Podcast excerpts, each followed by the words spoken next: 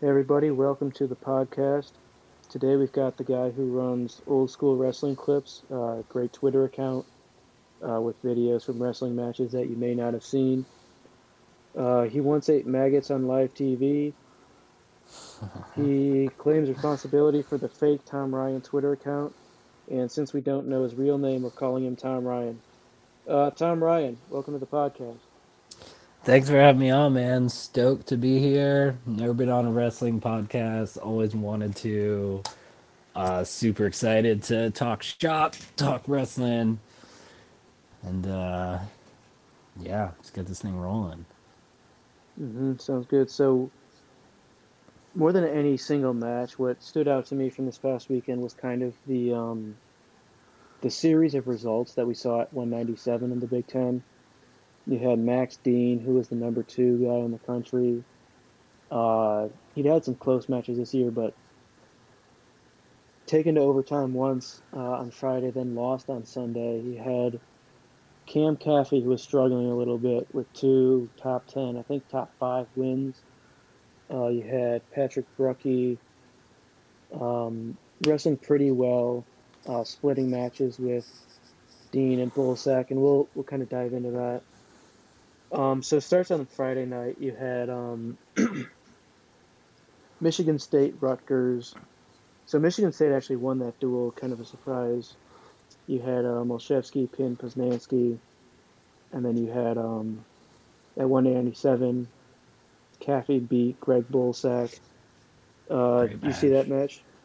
I did. Um, it's cool to see Caffey kind of making some noise. Um, he sort of made some noise last year, and like you've said, he's sort of not been beating like any top five guys, top six guys.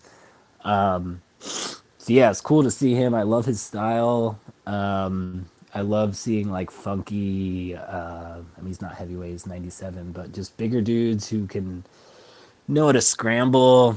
Um, and he's just uh, he's just a brick. He's just uh, he's hard to score on. Funky. He he goes upper body. He throws. Um, really love really love watching that guy. So it's cool to see him pick up some big wins.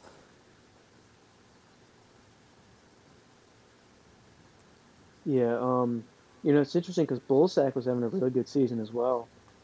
Um, Right. transferred in from Clarion and starts doing. Um, you know, he, he'd always been pretty good, but it seemed like really took it to another level this year. And then uh, Caffey, you know, had such a. And looking back, he does this every year. He has such a really bad start.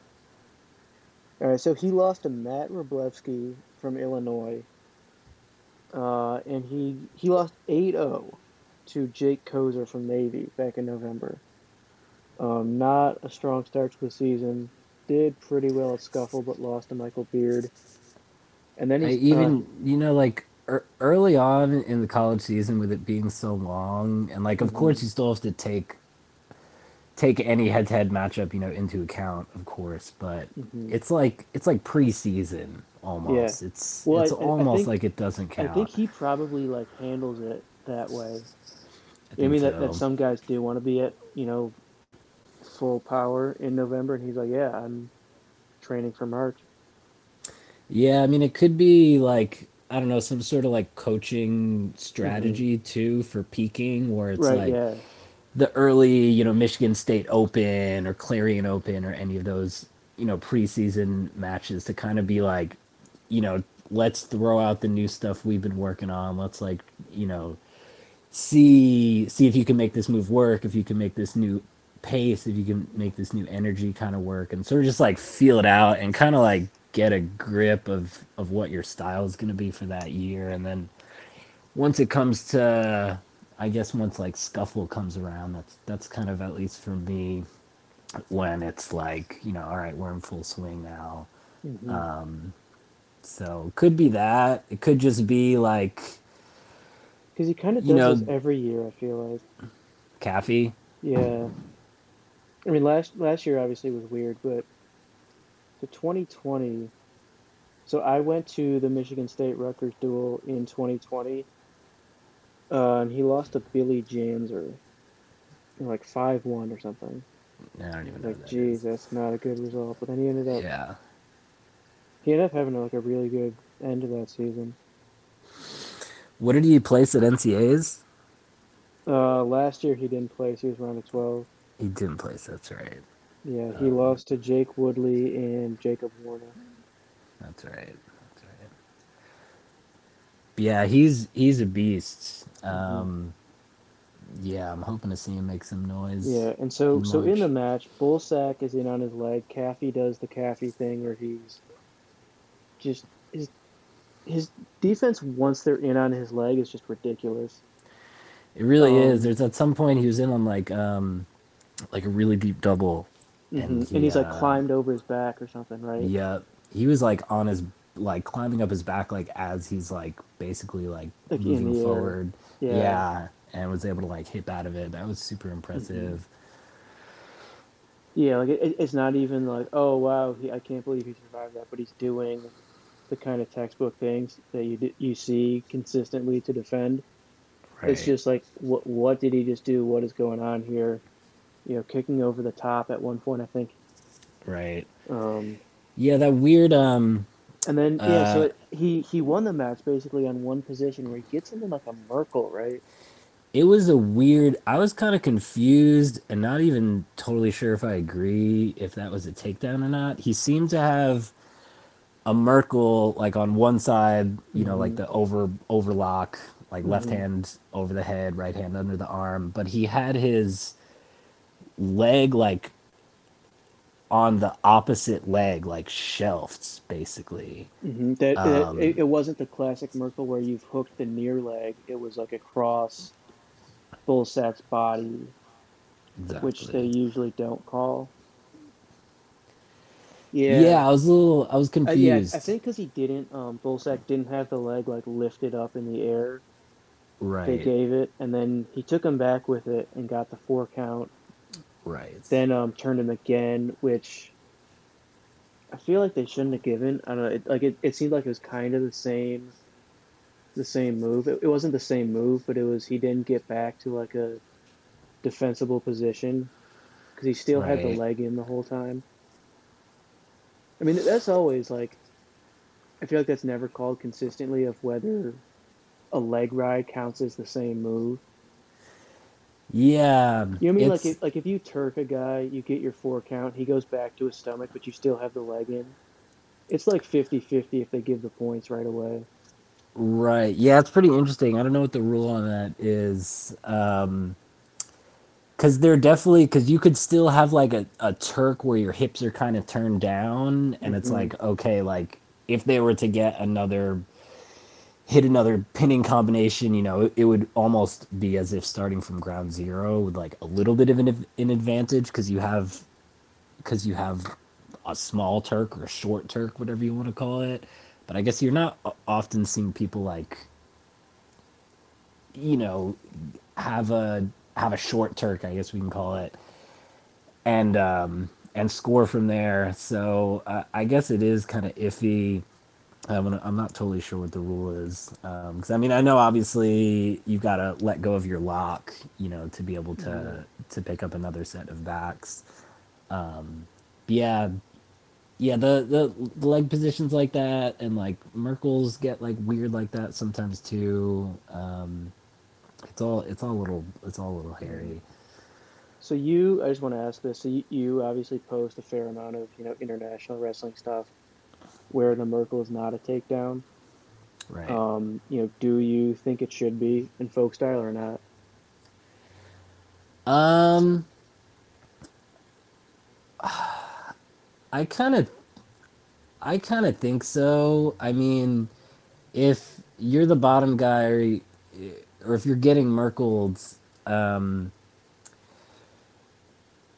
it, you're you're sort of starting from square zero. You know, you're gonna try to tripod up and and and get out of that. So it is a little weird to have that. I guess not not be a takedown. Um, because it sounds it, it to me it feels like it's it's the end of the the scramble it's the end of the the motion and it's it's sort of starting from from square one again and you're kind of trying to get away like he's behind you he's underneath your arms um typically on your on your knees or tripoded up. So it it feels like control to me. Um, but yeah, I mean, interesting with freestyle too. It's fun sometimes. Um, and I think you see some crazy athleticism, which is really exciting. Like from the tripod position, trying to trying to get your knees broken down or your elbow broken down.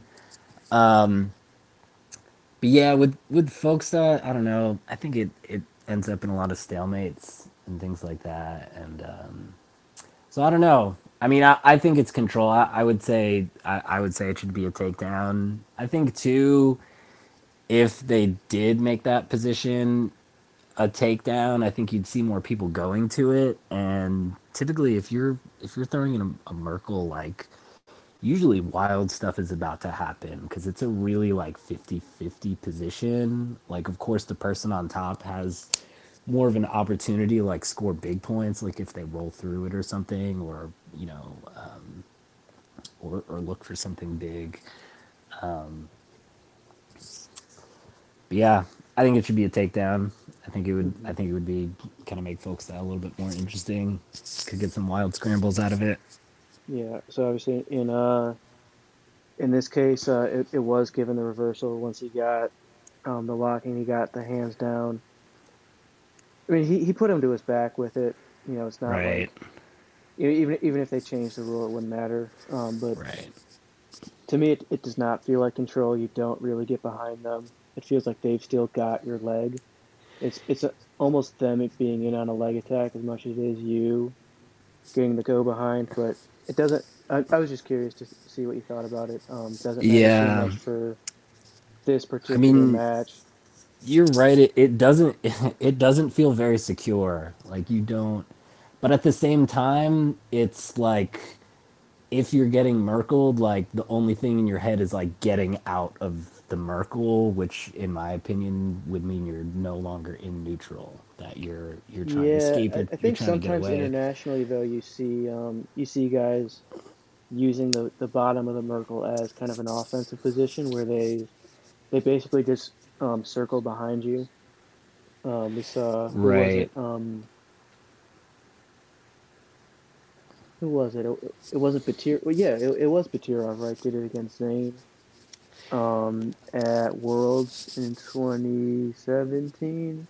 Yep. Um, few, Yeah, he was really good. well. He was really good from that position. Um, both of the Batirovs were good from that hmm position. I guess they would hit sometimes like I don't even know what you would call this. It's kind of like a hybrid gut wrench assassin where they have the Merkle and like they're tripoded up. Like let's say they're on they're on the right side of it and they kind of just like shove their like left hip underneath and kind of pop their hips and are able to get like a big four point exposure. I hmm mean, you don't see that too often, but I've seen Batirov. I'm pretty sure both of them hit that. And the Batirovs are are weird too because I don't want to say weird, um, but they don't have that that many moves. Like like Mavlet had like um, his like upper body, like inside crotch, pulling on the shoulder, like from over under throw, and he would of course hit his um, his uh, what do you call it, knee pick or um, whatever you want to call it like that. But um, but yeah, he was uh, for like every position. It's it was watching them. It's almost like you sort of know what they're gonna do because they're only doing one or two things from from each position hmm Yeah. So um, if we get back to um, the Big Ten, Yeah. uh, so so big win for Caffey. Um, you know, and and one thing I just want to mention is Caffey's actually really good both top and bottom. Um, he He gets is. out against everybody. Um, and he can hold people down and just be. Michigan State in general, I think, is really good at just being annoying on top They're and just annoying on burning Right. So um, on the other side of the state, we had um, or the other side because Michigan State's in the middle. But uh, in Ann Arbor, dual I was at in person, we had Patrick Brucki uh, from Michigan wrestling Max Dean. Brucki with two takedowns in the first two periods. He was getting to um, a lot of low ankle shots. There were a couple that, that he could have scored but didn't finish. But yeah, there was, there's is an ankle pick. There was like a low single. he's real good with that. He kind of uses the same setup for that ankle pick as with like the cross knee pick he does. It's hmm sort of like it reminds me a little bit of like Coleman Scott's like cross knee low ankle pick. I don't know what you From want to the call from it. the over collar. From either an overcollar or like the OSU like outside tie Uh huh. where he would sort of like I guess typically like if you're hitting like cross ankle, it's sort of like you have that elbow or that over tie and you sort of like dip to the pocket on the opposite opposite from where you have hmm the like the elbow. Hmm but Scott would sort of like get super super low and get like almost underneath his own arm and I guess drive like diagonally and like knee pick that way like throwing his elbow up into his chest. I think like Brucki kind of is is a little bit like that. He seems to kind of like like crowd or crouch towards towards that knee side to Yeah, the, the the the kind of Penn State style um, setup. Exactly. Yeah. Yeah, it's really nice. Um, I think Brucki is an absolute house too. Yeah. Scary dude. He looks like a fireman. That mustache is pretty intimidating. Um, and he is just like he's a powerhouse. He's a strong, hmm strong dude. Yeah. So it, it was um Brucki was looking really impressive. Um, chose down uh, in the third period. He had a four three lead. Um, and had like 45 seconds of riding time in his favor. Took bottom. Um, didn't really get anywhere. Was never super close to getting out. Got ridden out, which forced overtime. And then um, in overtime, took a shot. Um, kind of into it. It wasn't into an underhook, but uh, Dean caught an underhook, just threw him by. Easy takedown. Right. Um, do you think it was a gas tank thing? Do you think it was just Max Dean's good on top? What um what kind of swung that match? Um, I don't think it's a gas tank thing. I mean, Dean's Dean's good on top. Um, so yeah, uh, I mean, it was a pretty, it was a relatively like straightforward match. Um, like nothing super like debatable or complicated. Um, yeah.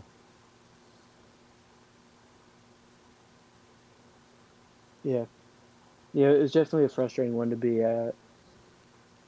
Um, the reason I bring up gas tank is it it did seem like in the Sunday match, gas tank maybe was a thing. Um, there he wrestled against Greg Bulsak from Rutgers.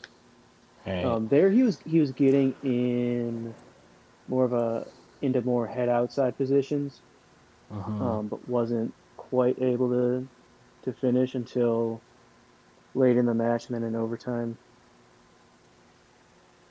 I mean, yeah, it could be gas tank. I mean, I guess this is like time of the year where gas tank is gonna become an issue because they've been making weight for a couple months now, and with all with it being dual season, um, you know, making weight every week. hmm Um, yeah, it's, it's hard to tell. Uh, it, I've always had a hard time noticing gas tank issues unless it's like very obvious because I feel like a lot of wrestlers like you don't show that you're tired. Like hmm that's like rule number one. Like no matter how tired you are, you don't show that you're tired. But it doesn't mean that you're not tired just because you know you know you hmm don't look it. So it's kind of Yeah, tough. I I mean, guess knows? Maybe you know he's sick or something. Th- you know, just this weekend because it, it doesn't seem like it's It's been a a huge issue for him. You know, overall. right? Right. Yeah, stoked to see um stoked to see Brucki in in March. Um hmm I kind of got some high hopes for him. I think he's really good. Yeah, that um, did you did you see that match I did not see that match. Okay, No, yeah, yeah. So thought, um, so we won't go into too much detail on that, but Okay. um, the um, the Michigan State Penn State dual, uh, you had Caffey once again doing the Caffey thing against Max hmm Dean. I think Caffey took one shot all match um, and scored on it, and Max Dean was in deep like five or six times, no takedowns. Yeah, Um, the the Caffey um the Caffey takedown it was like swing single, just like classic kind of swing single. Um but some super good strength from Caffey. Like I guess Dean was trying to sit, like sit the corner, and Caffey just didn't go down like to to his knees. He kind of just stayed on his feet and was able to kind of like power through it. Just just mhm. kind of like muscled Yeah, out he, that he, he it's, it was like he shot head inside, but ended up head outside and just lifted right. Right, exactly. Yeah, it was a nice takedown, and then obviously the um, defensive uh, wizardry again. Yep. Beard was in, I, I don't remember the exact number, but in really deep. You mean Uh, Dean? yeah, right. Because um, so what I was gonna bring up next was uh, so Michael Beard for Penn State um did beat Cam Caffey like six two at the scuffle. Right. Um, how close do you think it is between Max Dean and Michael Beard? Wasn't it like seven six in the wrestle off? Yeah. I don't know, man. That's um it's I mean they it's got to be definitive in the room for them to make a decision and not have them sort of flip-flop depending on matchups or something like that. I mean, I don't even know if Penn State would do something like that. Um yeah, got got to be close. I mean, those are two of the like best wrestlers in the country like fighting for one spot, which is pretty insane. Penn State's just always so deep. Um, it's almost as like all their number two guys can like can really hang with with top twenty wrestlers. Um, but yeah, what do you, what do you think about their matchup? Yeah, I don't know. It, it is interesting that um Beard hasn't done any duals. He's only wrestled at uh, at tournaments, which does Right. make you think it's not uh, in the coaching staff's mind. It's not a thing that they've got their mind made up here. Yeah, um, yeah. I mean, it was like preseason, you know, so they threw hmm him into like tournaments, of course, but um, yeah, he's taking the taking the back seat for for some reason. He's he's got to be getting beat in the room or outworked or there's some sort of. De- are, are they the same year? What year are, are each of them in? Um, Beard is younger by uh, he's like a, a year or two more of eligibility. Right. I mean, that could be it too. So we're just hmm like seniority, like y'all are y'all are dead even, and hmm instead of like putting y'all through the through the you know wood chipper and just having you guys I don't know wrestle off before each hmm dual or something. Like I know like a lot of high schools will do that or like junior colleges. Um, like they'll have I know the junior college I went to for a short time. They they would have wrestle offs before each dual. Um, and I know towards the end of the year it started like weighing weighing on people and the guys who were sort of solidified at number one, but people wanted to give it a shot. It was almost like hurting the team, you know, because it's just like they're, that's just another match that they have to to wrestle that week, and regardless of if it's in the practice room, you know, it's still it's still a legitimate match, and you got to treat it like one. And um, yeah, it could be tough. Yeah, I, I know that's like the stereotype. Like that's the thing that you do in wrestling. You always got to earn it. But like I've I've never actually seen a program that wrestled off every week. Yeah, it was Nassau Community College. They they did it Mm. for they did it for almost every dual. Um, and I guess like they would say no to some people if it was like super, you know, like you really weren't good and trying to wrestle off the starter. Um, but I guess like junior colleges too, or at least Nassau, like there were like sixty people in the room like throughout the whole year. So Oh, uh-huh. So you, you had a whole bunch of people at every weight. exactly, and it, it was yeah. weird too because the the way they had it was like if you weren't the starter, like the way the coaches made it, they were like, you could show up and come to practice and wrestle open tournaments and be under our name, but you're like they kind of made it like you weren't actually on the team, which was kind of frustrating. It was sort of just like you could practice here if you want, but like we're not gonna actually register you as like an athlete on this team. You're just sort of like a practice dummy. Hmm. Yeah, so um in that match, was was there anything super unique besides the um you know, there's Caffey doing the splits. You know, I mean, yeah, a really clean takedown. yeah, Caffey's Caffey's splits and scrambling is is super super impressive. hmm I think like 97 in heavyweight scrambling this year has kind and like athleticism has sort of like hmm I think kind of taken a notch up. I don't know if it's just the sport evolving in general or if there's a, a really good group of 97 pounders and heavyweights, but these guys can move this year. Um, heavyweight too, like people are like there's you don't really see any more like Zack Rey kind of like just the really thick, like slow moving, just like heavyweight hand fighting. They're they're kind of wrestling like 57 pounders. Um, so yeah, it'll be cool to see. It'll be cool to see in March with Caffey and and see if that could turn into, you know, high up on the podium with all that scrambling ability. Mm-hmm. Um, talking about the splits, you know, I think one thing that stands out is that he's like mobile from there. Like it's not just that he can reach that level extension, it's that he can then bail out of it when they if they start getting an angle on him, then he can, you know, still move around. I feel like probably like five or six years ago, you saw everybody trying to do the splits. You know, like Right. Megaludis did it a lot, but then you would see just like random dudes at like 174, and you're like, wow, he can almost do the splits.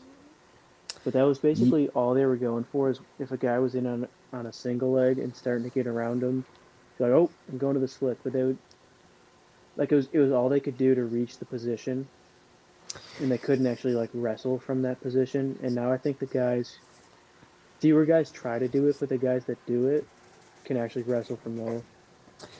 Yeah, well, that's the thing about that position is that it's not that hard to put yourself in that position. Like if you're trying to just look for a stalemate or something, but you do need some some serious flexibility when you're in that splits to actually make some moves and either evade the takedown or score, score some points, try to get in a Jonesy position or something like that. But I think like Askren did a really good job with it, and he would always do it from getting cradled. Like he would he would straighten his leg, like hamstring out, like completely like flat on the mat, and he was like super hard to take down from that position. And he was able to move, and he was able to you know like head fight kind of, um, and just sort of work his way back out front to a sprawl. Um, so yeah, it's cool. It's cool seeing people kind of not just seeing that as a move that can get you a, a stalemate um, and kind of be offensive with it. Yeah, yeah, it, it's definitely interesting to see you know how these things shift. You know, like the little trends. Same thing with uh, same thing with like Jones, Jonesy tilt, Jones tilt position. Like uh, Jordan Oliver kind of made that popular. I mean, it's been being hit forever, but um, I feel like that kind of got trendy.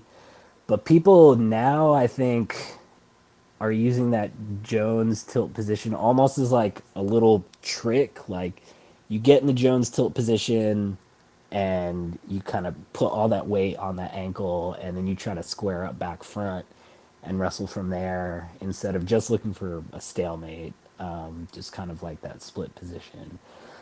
So yeah, I think I think it's it's a trend that's just you know making has made folk style wrestling just you know a notch a notch above that people are people are not just trying to get in those two positions to get a stalemate they're really trying to to make some moves hmm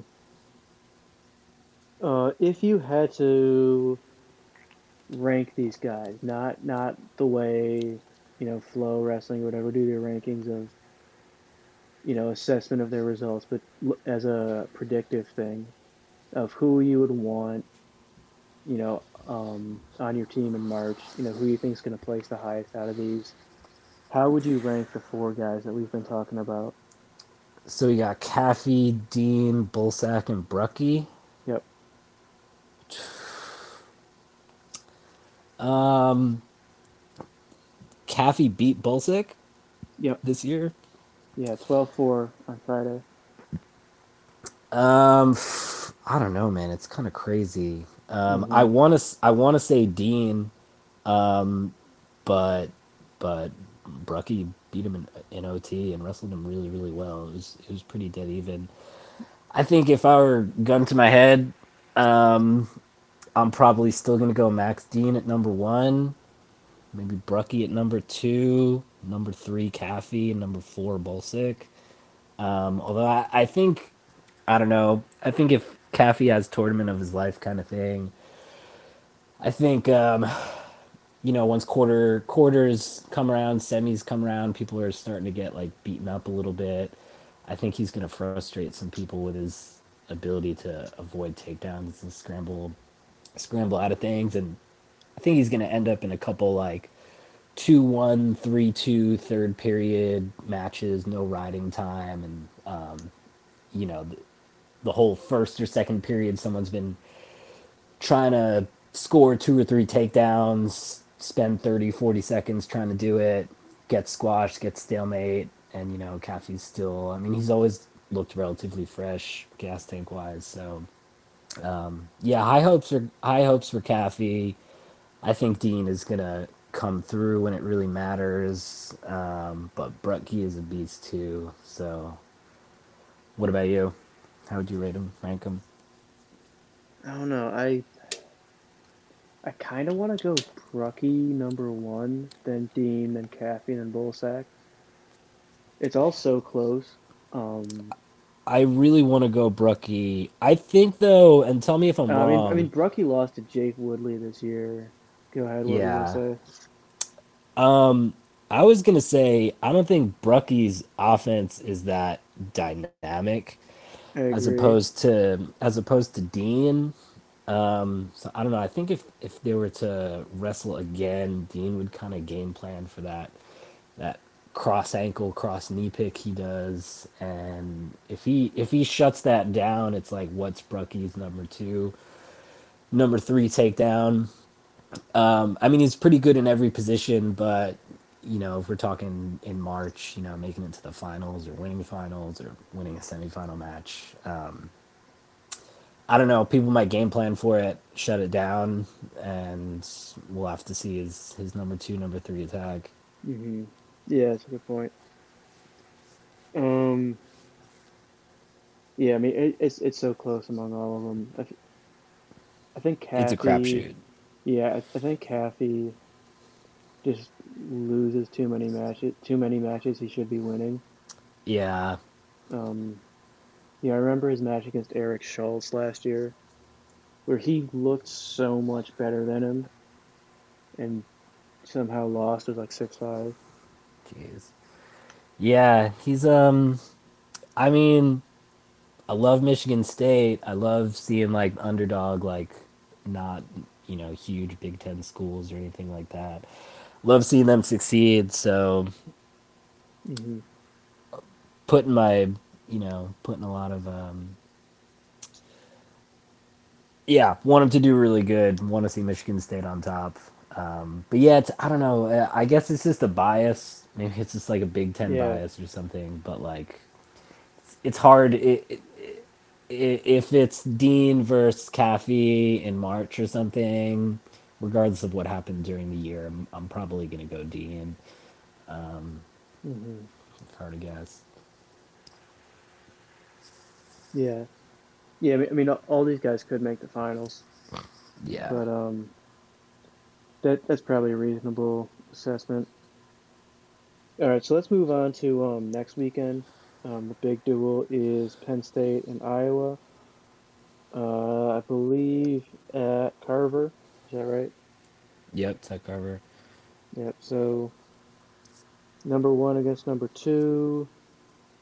Um, we did not get to see them wrestle at that journeyman duals, whatever they call it now in Florida, Right. South Beach duals, but it's not in South Beach anymore. It's in Alabama or something.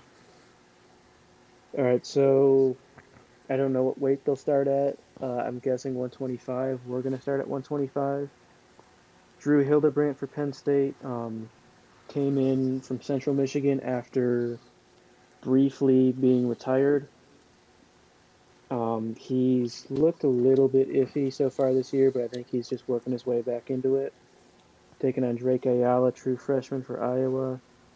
How do you see this one going? I think this is gonna be like an amazing match. Honestly, I think. I mean, if you've watched any Ayala, pretty much any Ayala match at all this year, like they're all barn burners. They're all like six four, eight seven. He's a gamer. Um, he does not lose steam at all. He's pretty high paced the whole match. Um, I th- I think it's gonna be Ayala with a with a decision. Um, I mean, yeah, Hildebrandt seems to still need to work out some kinks. Um, get the ball rolling. I think this is gonna get the ball rolling for him. You know, it's it's like if anything's gonna get him ready, you know, or get get the kinks out, it's it's gonna be this match. But um, yeah, I think Ayala's like pace is is super intense and super fiery, and just he he doesn't let up. He's good from behind. Um, was it McKee that he beat? He was losing like eight to two or something, and came back. I think it was Noah Surtin at the Oh, scuffle. no, Surtin, yeah, yeah, that yeah for third place. Um, yeah, that was that was super impressive. That was one of my favorite matches of the year. Um, yeah, so big Ayala guy. So I'm I'm gonna go. I'm gonna go decision. I guess. I don't know. Maybe like. I'm gonna guess eight five. Going eight five. Um, Ayala over over Hildebrandt. What hmm about you? Yeah, it's tough. Um, yeah, the, the way Hildebrandt wrestles is going to be a little bit different from what Ayala's seen. Um, and Ayala has struggled a little bit on bottom. Um, you know, obviously Hildebrandt's pretty good on top. He's probably like five eight. I, I have no idea how tall he is, but he's he's tall for 125. Looks tall, yeah. Um, you know, and Ayala doesn't always score tons of points. He um he loves that right hand club to the left hand single leg. Classic Iowa Um, style swing. yeah, Gilman hits that all the time. hmm It seems like he he's like too committed to it, where he he isn't varied enough. In that Surtin match, he um he started going carry to the opposite side a lot, and he was having success with that. If Right. he can kind of be attacking both sides more, um, I guess fluidly, he'll probably he'll probably win this match, but I'm not sure he will. I think a lot of I feel like a lot of Iowa guys are kind of like that. Like they've got their their go-to attack and like they're just gonna keep doing it over and over and over and again. Even if they get gotten taken down with it or gotten taken down and almost gotten taken down again, it's like almost a blessing and curse like that Iowa style mentality sometimes. So yeah, I agree. I think he he does need to to open it up a little bit. But I also think he's one of those wrestlers just because he's so scrappy. Hmm Like, um, I guess like Yianni has said, you know, to, to just get in wrestling positions kind of thing. So it's almost like hmm the initial attack just doesn't matter. Like they're 25 pounders. It's, it, it's probably going to end up in some sort of scramble or a scrap or something. So, I mean, he could just be like using that attack to just get in the mix of something and, and try to score from there from a scramble or, or an exchange. Um, but yeah, it'll. I mean, I guess that's something he's probably going to be working on then until March is is adding some variation and, and getting out of just that one attack. Mm-hmm. Yeah, I guess I, I will pick Ayala as well. I, I really don't have much confidence in this, but yeah, I'll, I'll take Same. Ayala. Just he's, he's been wrestling better this Yeah, month. def- definitely wouldn't be surprised though. I mean, Hildebrandt could pick up some points on top, like you said. He's really good. So I don't know. I mean, it, it could end up being like, you know, first period, Hildebrandt gets a lucky takedown or something, picks up two swipes on top, and it's you know four nothing at the end of the first or something like that, and you know he could kind of just edge his way out from there. Um, yeah, we'll see. Hmm Um, and then we've got uh 133, uh, Roman Bravo Young against Austin DeSanto. They first wrestled what two years ago, and I think DeSanto was the favorite there. And then Bravo Young uh, took him down a couple times, and then cradled him and uh, won by injury default. And I think ever ever since then, no, no, Austin DeSanto beat him right. your Uh, Bravo Young's freshman year. Not totally sure on that. Yeah, I'm gonna pull up the uh, history between it, but it's it's one where I think the tides have turned a little bit. Where you know, two or three years ago, one guy was um you know a level above, and now it's the other way around. Yeah, I mean, Roman Bravo Young is like so exciting. He's just like freakishly athletic. I feel like he's really like typical Penn State, the whole like having fun kind of thing. But he really seems to be like hitting like funky moves, like, and not just for the sake of hitting them. Like they they work. Um, you know, like that magic stick kind of thing, which I think he's hit like twice this year. But yeah, I, I guess DeSanto too. Was it a couple weeks ago? I forgot which dual it was. The whole Iowa squad looked worn out, but he looked worn out too. He didn't look his his normal self. I think if it's prime time DeSanto, I think it'll be kind of a close match. I don't I don't think he's gonna he's gonna tire. I don't think DeSanto's gonna tire. RBY RBY out. I think RBY is gonna win. Um, I think maybe DeSanto will pick up pick up a, a takedown or something. Maybe maybe one real early because I mean DeSanto just comes out super super hard. Oh, I mean it's hard through the whole match, but um, yeah, I I if I were to guess, I'm gonna go like I'm going seven to two RBY on this. I I think um, I think RBY is too slick. I think DeSanto is um, of course the guy hits a ton of different takedowns, but everybody knows his his go to, and they know he's going for that dump. Um, and I think RBY is too smart and is gonna is gonna you know deal with all the the brutal pace and um, yeah, I think I think he's gonna beat him relatively handily. hmm Yeah, it's interesting because he was kind of the first guy to um, do the arm behind your back thing. Right. Um, Oh just yeah, just completely right. deny the um deny him getting that tie that he wants. Right. Um, and it, you know, he's become, I feel like, more and more of a counter guy, where so much of his offense is go behinds and reattacks. Right. Where He's like um he's like a, a wrestling positions guy. As that that's how I called him in my mind. Like mhm. like Yianni. Like he just wants to be thrown in a scrap. And if if he's scrapping, he's yeah, I don't know, because usually he he doesn't force a lot of action. I feel like, I mean, he he's aggressive. You know, he's it's not like he just sits there, but he's not he's not forcing his shots. You know what I mean? Like he's he's not he's firing off to attacks. Yeah, because he, he's happy to just counter because he's so good on the reattack. He's so good with the Right. behinds.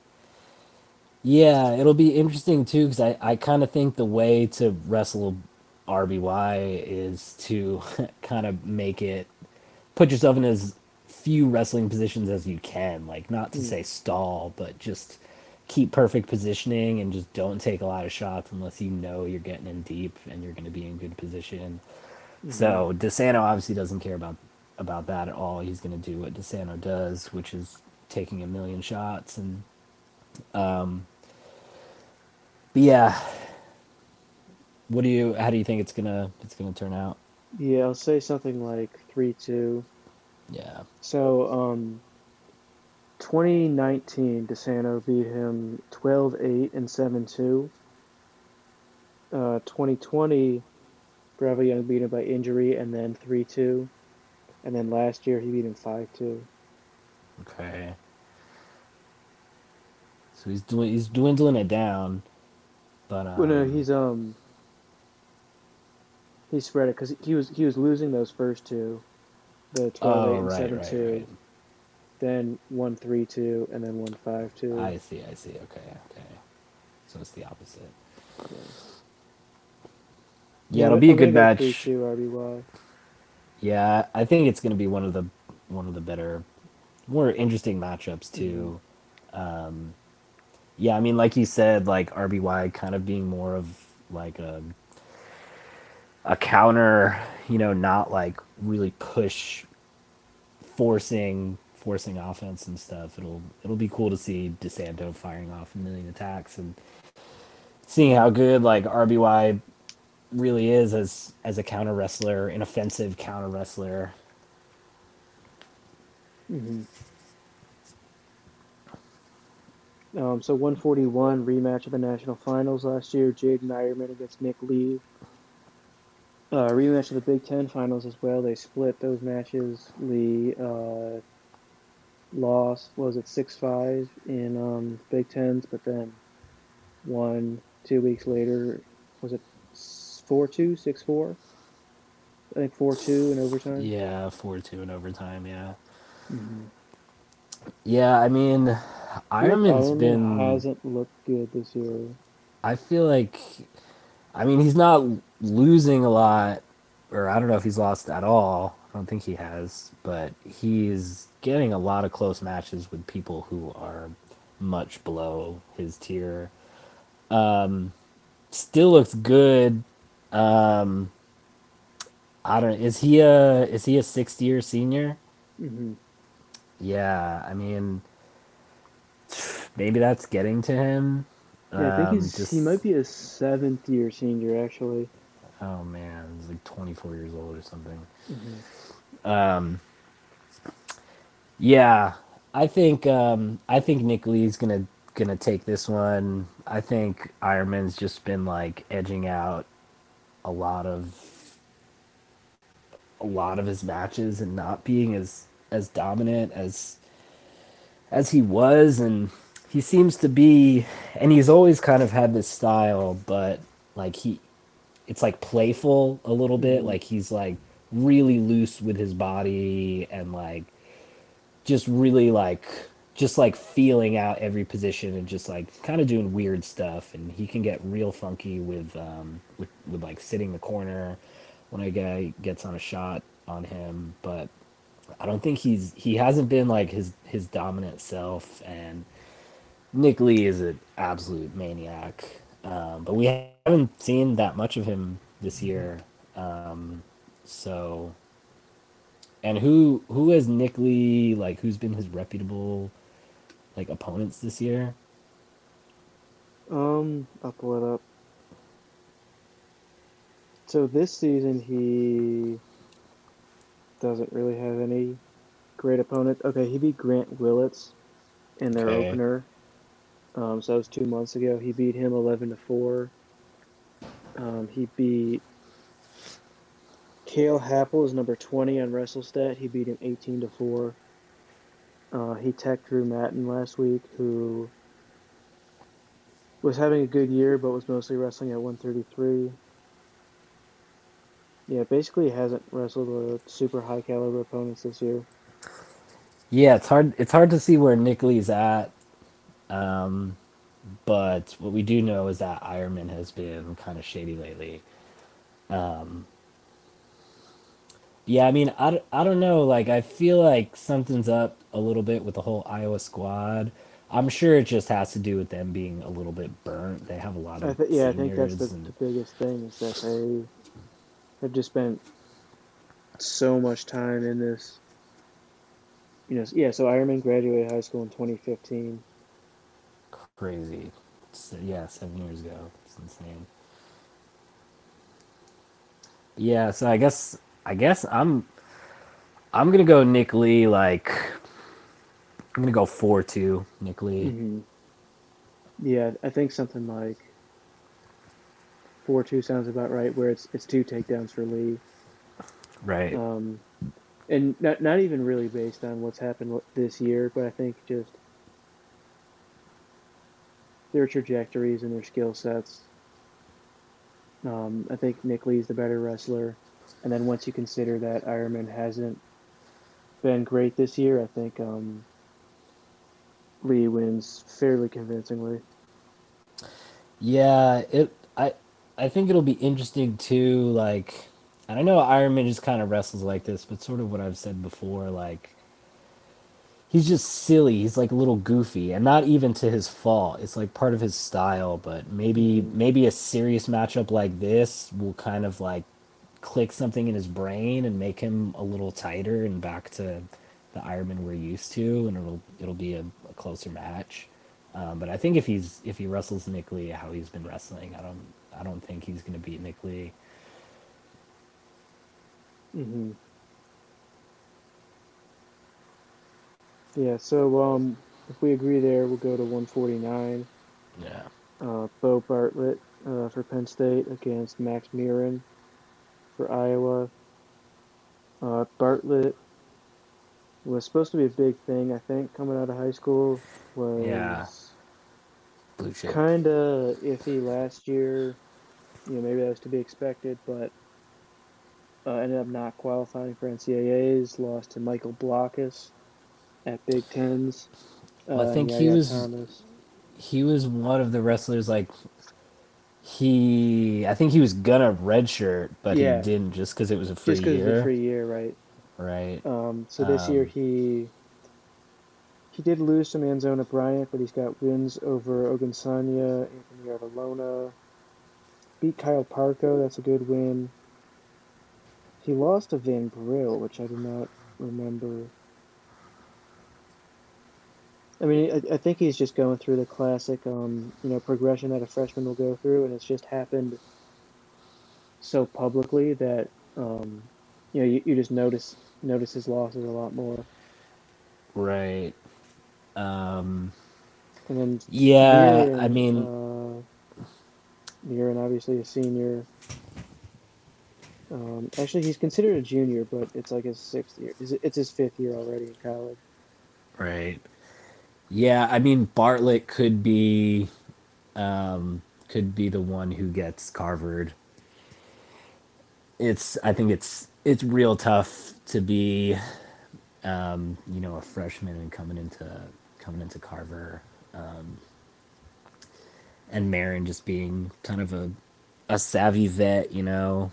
Um, I think it's going to be a low scoring match.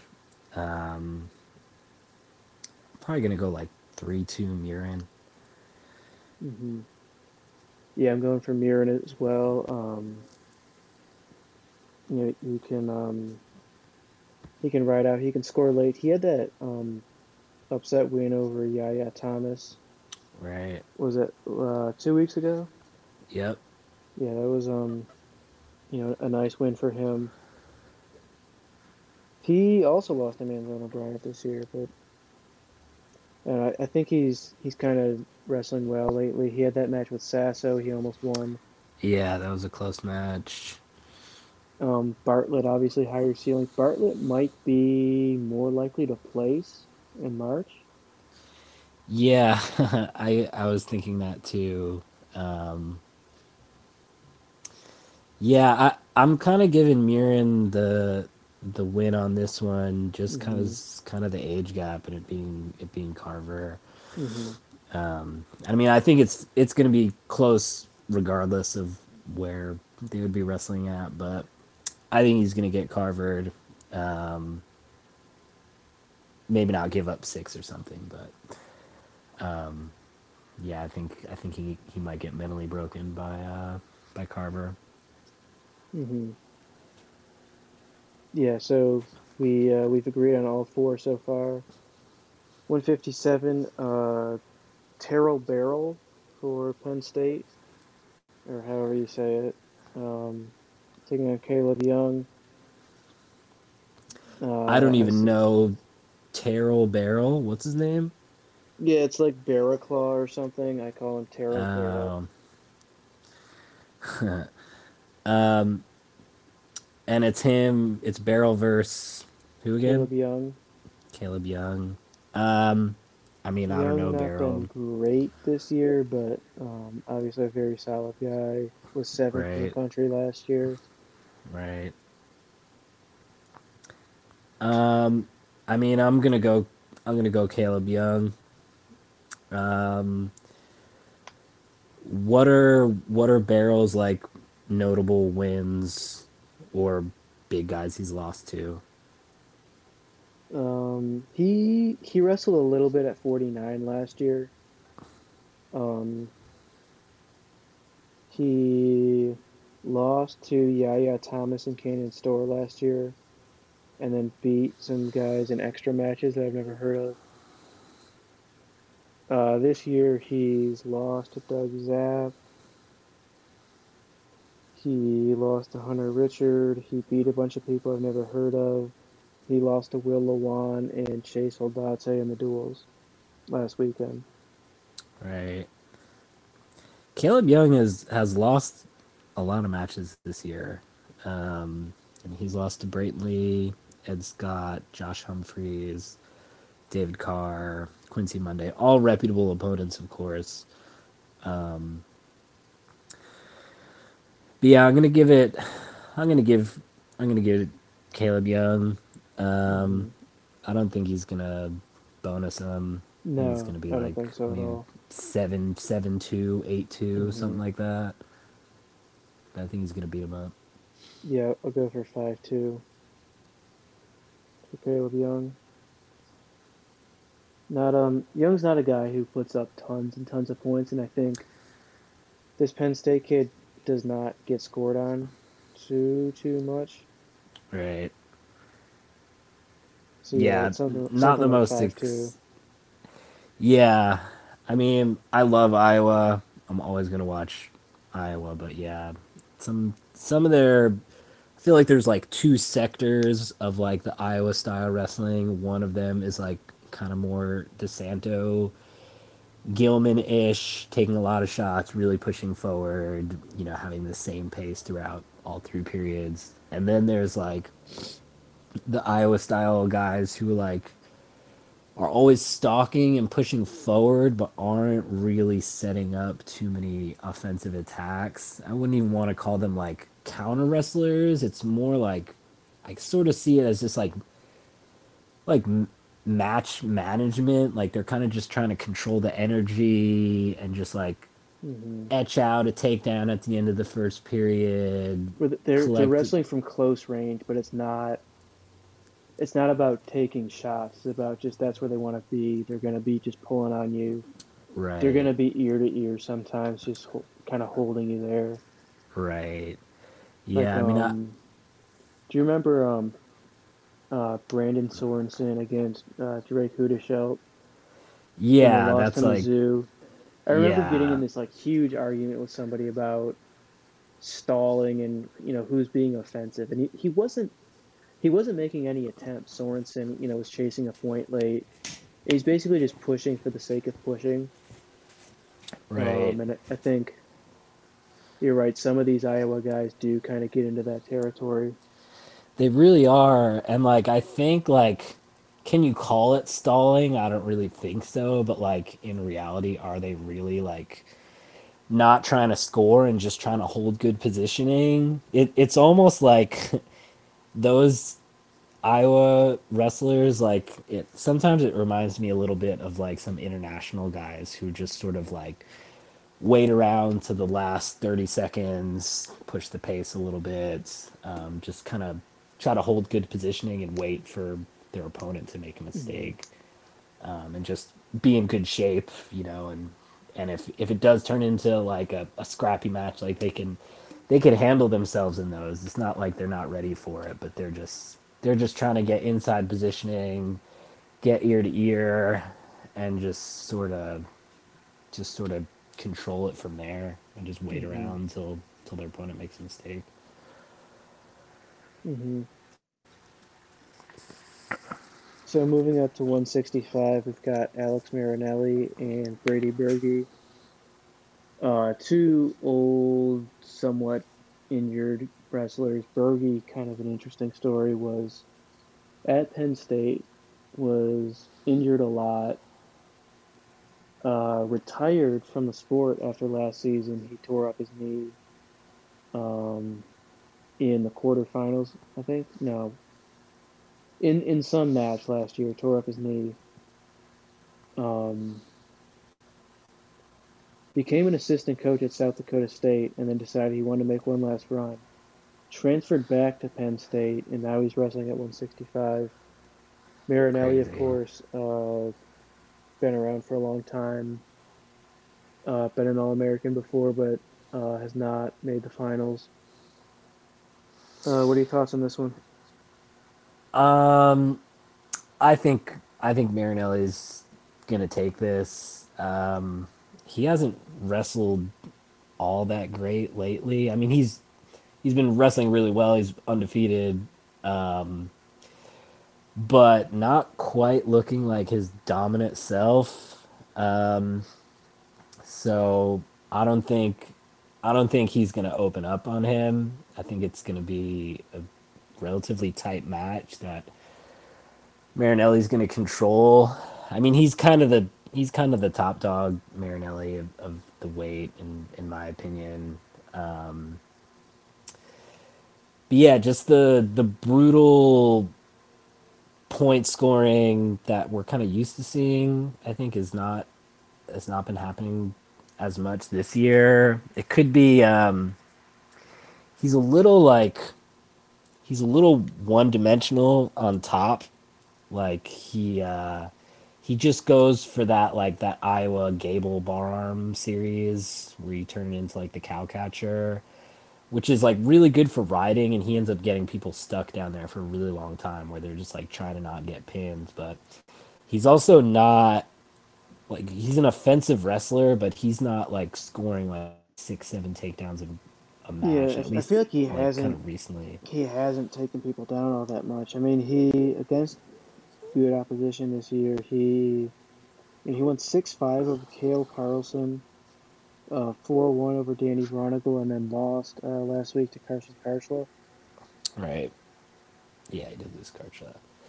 Yeah, um Yeah, he doesn't he doesn't quite look all that himself. I I do think though I think he's to open up at NCAAs. I think he's to some fl- switch is going to get flipped cuz he's had a, a rough go at NCAAs. Um and uh you know, sixth year senior, seventh year, whatever he is. Mhm. Um, I think he's going to open up in March, but but yeah, I think it's going to be a small a small victory, probably like probably like five to two. He's probably going to get like two takedowns and work on that that bar arm, that Gable series, rack up a point of riding time. Win five two. hmm Yeah, I think uh, I'm gonna go with like three two to Yeah. Marinelli. 174, another uh, national final. Uh, we've got Carter Starocci against Michael Kemerer. Possibly the best match Mhm. of the whole dual. Um, I mean, Kemmer's looked pretty solid since his return. Whatever injury or whatever was happening that was holding him back from wrestling earlier in the season, which for a second I thought like, oh, maybe maybe Kemmer is gonna take an L or two, you know, when he returns, but he seems to to be just as good as he was last year, you know. Um, but Starocci is is an absolute hammer. He's so good. Um, I th- I think I think Kemmer is I think Kemmer is gonna win. Um, I think his positioning is just like really elite. He's just hmm very, very rarely out of position. Um, just really, really good hand fighter. Um, yeah, I think I think Kemmer is gonna win like I don't know five to four, maybe exchange hmm takedowns. Yeah, I would want to um go back and look at their matches from Big Tens and then from uh, the national finals last year to make a, a more definitive pick. But I kind of want to go with Right. Starocci. Okay. You know, I, I feel like he's gonna be better now than he was then, and Kemerer, I fear, is a little bit worse now than he was then um, with the injuries. Um, Yeah. Yeah, I don't know. It's tough. I mean, they're they're, both so good, um, both in terms of their positioning and their their scrambling, their finishing. I am gonna yeah. go Starocci three two. Yeah. Yeah. That's what I think. I think this could be low scoring. So that's uh that's the first one where we've disagreed. Yep. Um, so I have the dual score twelve nine for Iowa at this point. Okay.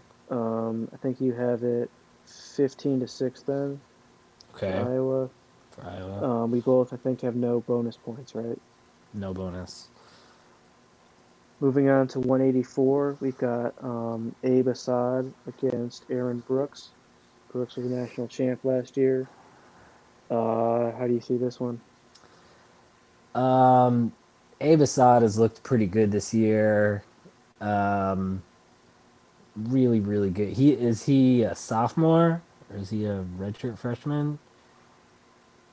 Yeah, I, I'm not really sure. I He know, I know he's at he's a least a young redshirt buck. sophomore because Yeah. he um Um, he was the starter in 2020 when the season got canceled at the very end. right. Yeah, I, I think Brooks. I think Brooks is one of the best wrestlers of like pound for pound right now. hmm Um, I think Brooks is gonna kind of big brother him a little bit. I don't think he's gonna major him, but I think he's gonna. I think he's gonna shut down Abe Assad pretty hard. Um, I'm thinking like six nothing. Um, Brooks is just too good in in literally every single position. Um, what do you think? Yeah, I think um I think Brooks is uh going to win, and the question is just by how much. Right. Um, I mean, Brooks has put up a lot of points against pretty much everyone. Yep. Um, so looking at Brooks's results this year, he bonus in seven out of eleven matches. That's that's actually less than I thought. Um, so he had a three-two with Parker Keckeisen, 15 to 3 over Cornell, 19 to 7 over Cochrane from Maryland, 13 to 4 over Washington, 10 to 2 over Poznanski. Yeah, I think he's going to major. Um, he's going to major Abe Assad. Okay. Do you uh, you see decision here or just a? I see decision. Um, I think Abe Assad's really good. Uh, I think he's gonna beat him really soundly. I think it could turn into like, you know, there's one more minute in the match. There's 30 seconds left in the third, and he's trying to push Mhm. for a major decision, trying to get a, you know, an extra takedown, or trying to try to keep him down and get a build a, a riding time point to get a major. Um, but yeah, I, I don't, I don't think I can't see Abe Assad pulling an upset here. Mhm. Yeah, I think just a decision.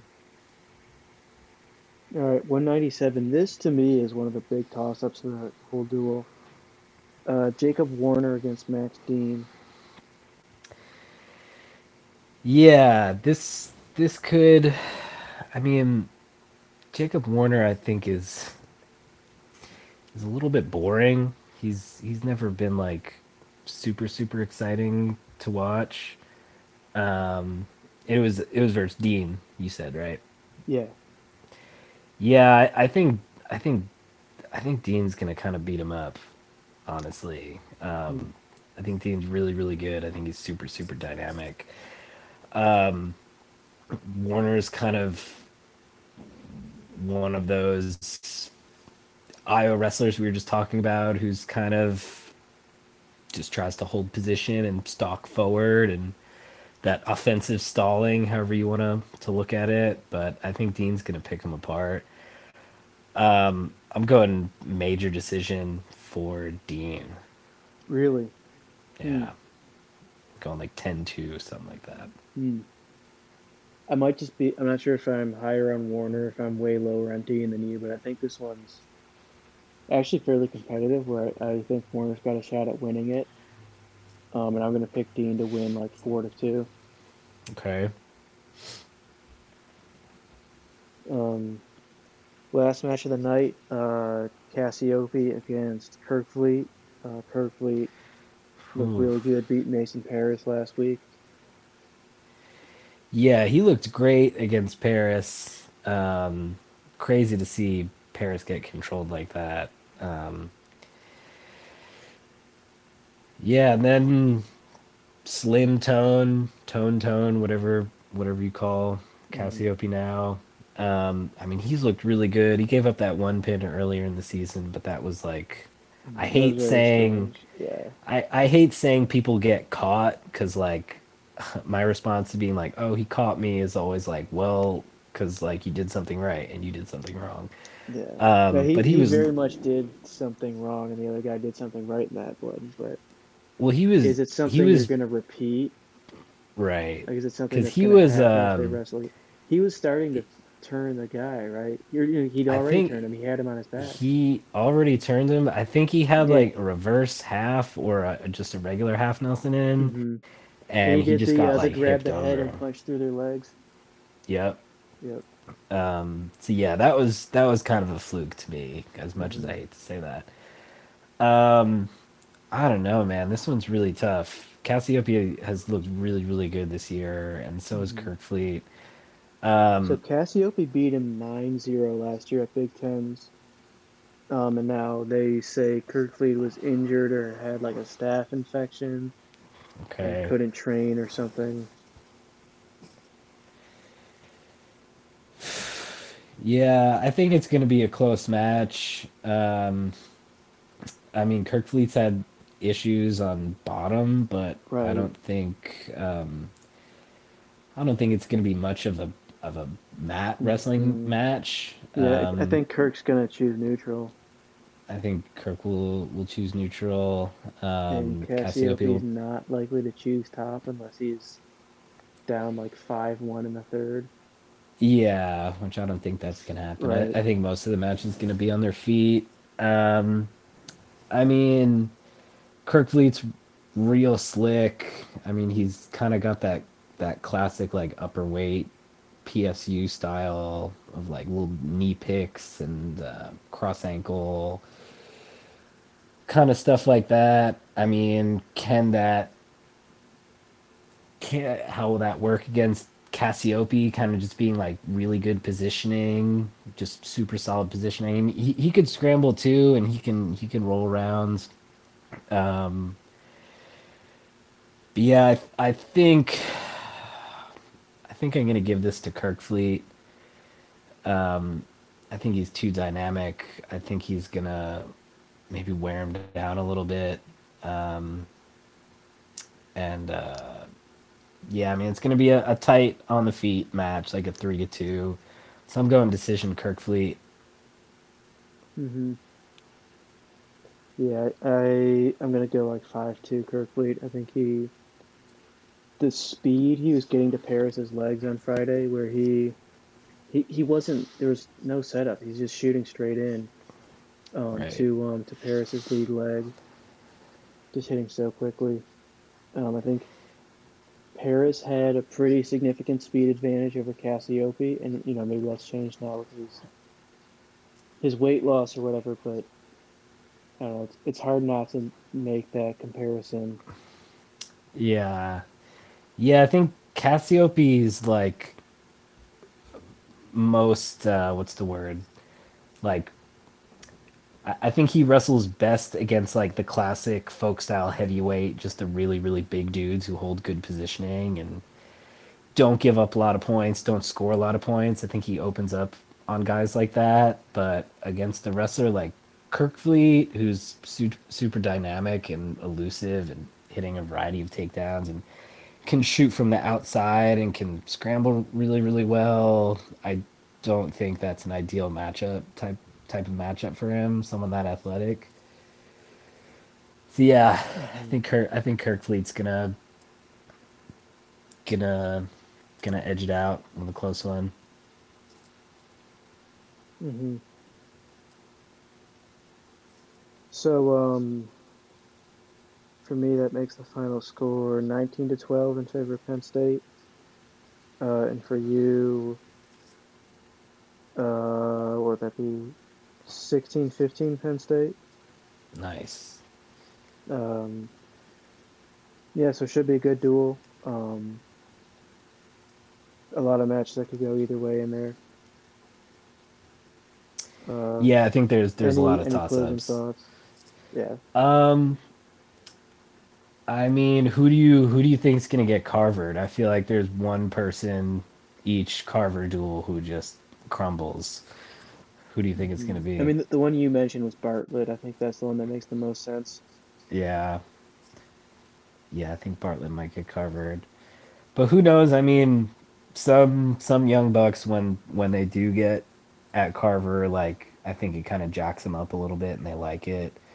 But I mean, I've never wrestled at Carver. Obviously, I don't know what it feels like, but it's got to be super intimidating.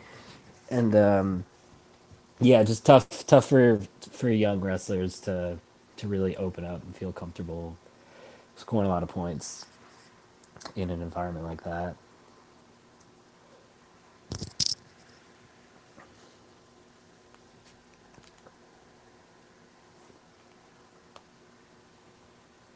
Yeah, so that's the end of our um, modern day wrestling talk. Do you want to move on now to a bit of old school wrestling? We've um, we've spent a lot longer on this than I expected. Yeah, we could do. You want to do one match or two matches? Yeah, let's let's start with one and see how it goes. Okay. Um. All right. So I wanted to do um, an old Iron Man match. Probably, probably one of my favorite matches of all time. But um, 2011 um, Iron Man semifinal, Tomasello versus Zeke Moisey. Um, if anybody who's watching wants to try to like play it at the same time that we do, we're gonna try to like commentate the match. Um, so do you have the match ready to go? I do, yeah. Okay. All right. You want to start the match in like all right, three, two, one, go. All right. So this is the this is a high school tournament. Zeke Moisey, who went on to wrestle for West Virginia, was a two-time All-American uh, against Nathan Tomasello, who went on to wrestle for Ohio State. Was a four-time All-American and a national champ. These two hit in the national finals. This is the Walsh Ironman tournament, which is one of the uh, biggest high school tournaments. This is the 113 pound semifinals. Yeah, this um shout out to Zeb Miller, um, Go Ohio Casts. Um, really good job on commentary um, by Zeb. But yeah, super super fun matchup. Both are are really scrappy. Um, Zeke hits a real big cradle really early on. hmm Um, It's interesting to see early on. So this this is his thing. He gets the single leg and then he goes to the head, right? he- yeah, This exactly. is what he um, did to Thomas Gilman. Exactly. Yeah, he just oof, Yep, very nice. Super nice. Looked like he was gonna get the fall. hmm Really close. yeah, he he commits all the way to that when he um when he when he reaches to the head. He's not reaching to the head. He's reaching way above it, so he can crunch down hard. Right. Yeah, it's like a smack with like his hmm bicep like on the back of their head and really just like snags that like left elbow down into like his own hip and hmm um yeah, Moisey Moisey starts it off like super hot um and gets that that big cradle. hmm And yeah, he he really did hit that like throughout his career. Um like singles coming up to his feet and just throwing on a cradle and and getting some pins. And he was Moisey was such an interesting wrestler too. He was like I love wrestlers who are like hot and cold because you like never know what you're gonna get. So it, you know, they could they could hang or beat you know a number one, number two guy one week and then get beat up by some random scrub. That was kind of Moisey's Moisey's thing. That was I guess when he made the finals against Tomasello, that was like the the tournament of his life. Um, I think he beat um, he beat Nahshon Garrett too. I think in that in that tournament. I could be wrong about that, but I know I knew he Yeah, he he did. took Yeah. out he took out a lot of big dudes. Um, but yeah, Tomasello going down second period. Um, oh, going back up to his feet, I guess. Yeah, I thought I remember watching this match, and this is probably the first time I saw uh, Tomasello, and oh man, that that Yeah, elbow there it is. off, Yeah. so nice. I I hmm thought he was the most like shoe in Iowa wrestler I'd ever Really. seen. Mm. Like I was huge, huge, obsessed with brands and Iowa at this time, and his elbow off looked pretty similar to to both the Brands brothers. hmm So I, I It's thought interesting. a So we've seen Tomasello in this match go to the two on one, go to the underhook a lot, right, which is, you know, the classic like strong kids tie. You know, you want those control ties. I feel like that was not something he did at all in college. He did the not two on one a little bit, Yeah. but I feel like he he never went for an underhook in college. I don't think he did. He would do that baseball grip tie hmm a lot. Um, but yeah, his his elbow offs in this match are super intense, and just his pace right now. Like hmm I feel like Yeah, so they've already Mo- hit Moisey for stalling, huh? right. I mean, Moisey knows it too. He's just like, dang, like I got that big move like in the first period. Like, how long can I hmm hold him off? Because yeah, Tomasello is just So coming in super hard. takedown. Another takedown, just letting him back up to his feet. hmm And he he almost has that Metcalf thing where it's it's the lefty high crotch, and when they circle too hard away from it, he hits the the sweep single. Right. Yeah, that's why I thought he was like I was I was like pretty disappointed when I heard he was going to Ohio State. 'cause I'm like, this is the most like quintessential like I like high school Iowa style wrestler like in the nation. And just just his pace, the elbows off. I mean, like you're saying, like similar to Metcalf with that single. Um,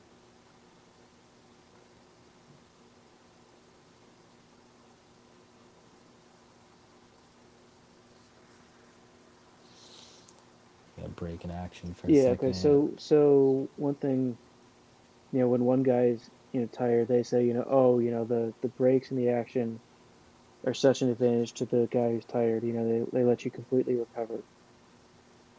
Do you think it actually plays out that way? Because I feel like if there's a guy who's gassed and then they there's like a, a review or like blood time, like they stay gassed, like they don't actually recover in that you know blood time or whatever.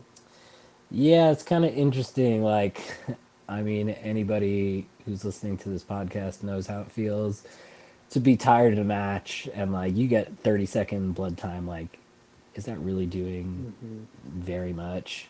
Um, I mean, I think more it helps as like a mental break. You know, sometimes you need to just Yeah, like kind of yeah, like the the be. Burroughs like sock pull kind hmm of thing. Um, just sort So of. did they give the ta the takedown there? I don't think they get get the Okay, yeah, takedown right. They're starting neutral. But yeah, there he goes with that like baseball grip hmm again. Um, but yeah, just super offensive. I guess I mean I guess Tomasello turned it down a, a little bit in college. Like I don't think you've seen him like this Yeah, uh, aggressive. I mean his his freshman year he really took he scored a lot of points. He did. He scored a lot. Um, yeah, that high crotch is so hmm nice. Moisey tries to roll it through. I don't think Tomasello scores here. hmm no, Yeah, it's like stalemate. that was one thing. He was never a great scrambler, Tomasello. wasn't. Yeah, He was he was a good finisher, so he got better at avoiding scrambles. right, But when he got put in there um, against the fast guys, would not always come out on top. right. So It's in, it's interesting too. I feel like a lot of these guys, um, the Tomasellos, the Metcalfs, um, and I, I like you was really into this. I tried to wrestle this way. Yeah, so early in the match, um, Moisey was able to drop in on that single leg. I feel like Right, gotten better at avoiding that. That he's his positioning has improved as the match is going on. Usually, people start coming out of stance a little bit. Right, Um, as the match goes on, you start just a little bit tired can really affect your stance. But he he you know has has done a better job of avoiding this, of avoiding those opportunities of keeping his hands low, of you know getting hands on him before like covering covering that middle range where the guy can shoot so quickly. right. Yeah, I think like I mean the the energy of this match and the crowd is hmm insane. And you could you could tell like Thomas L right now he's like let's like let's go like let's like get this going like enough of the breaks. I don't think he was tired at any point of this match at all, uh, regardless of of his pace. But yeah, I don't know. I I guess there's some people. I don't know if Thomas L has done this like throughout his career or something, but like some people need to like get taken down or like have the first period out of the way before they could kind of really start opening up and like get in a little hmm bit of a groove. And I don't know if they have ever wrestled before prior to this, um, so maybe he just needed to feel him out for a second. But Moisey, besides that initial takedown to his back, he's been completely shut down offensively. He can't get to that single at all. Like Tom Sells like controlling every single tie, like everyone. Like Moisey has not really been in a scoring position at any point of the match. Um, good single attempt there. Um,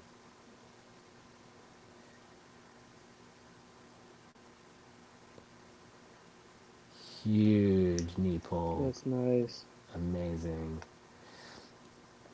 Yeah, just those three attacks too, like just being inside and just going like high crotch, fake the other side with the single, come back, knee pull, hmm and then just coming at it again, like at a high school level, like in 2011, like that's super super impressive. hmm He was And so these guys are both sophomores at the time, right?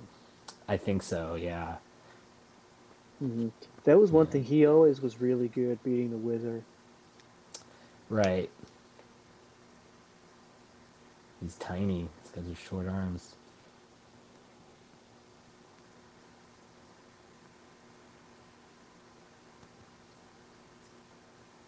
Comes again. And you can see there's also been a, a um, what we talked about about he gets better as the match goes on. Part of it is that the other guy just starts thinking survive. I feel like Right. there's there's no attempt from Moisey really to use that front headlock. Yeah.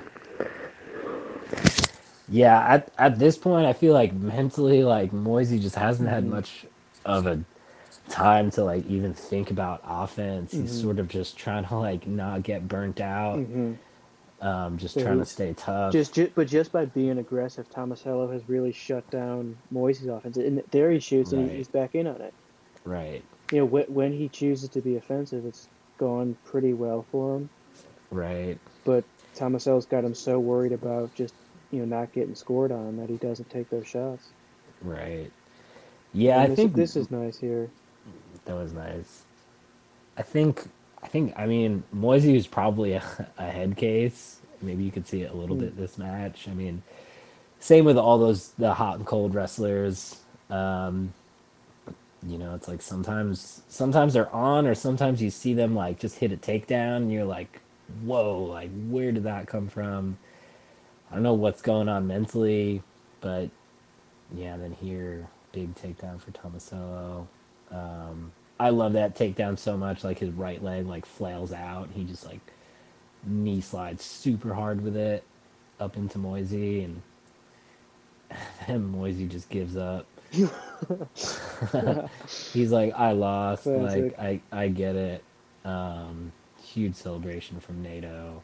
hmm Um, amazing match. One of my favorite matches of all time. Um,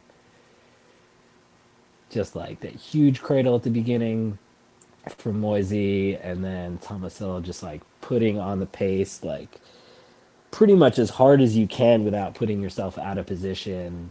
Um, and none of his none of his attacks at any point were like putting himself in bad position. Like they were all good shot attempts. Um, yeah, just really good stuff from NATO. I was just so convinced after that match. I was like, this is the most Iowa style wrestler like I've ever seen, like in high hmm school. You know, besides like the Brands or or Metcalf or anyone else like from that era. Um, so yeah, NATO's the man. Um, one of them, one of the best high school matches of all time. hmm All right, Tom. This is uh this has been a lot of fun. Um, and again, you are uh, old school wrestling clips on Twitter. Mm-hmm. Um, we will put um, the link to that match in uh, in the comments to the tweet with the link to this podcast. Um, thanks for coming on. Thanks for having me, man. It was a blast.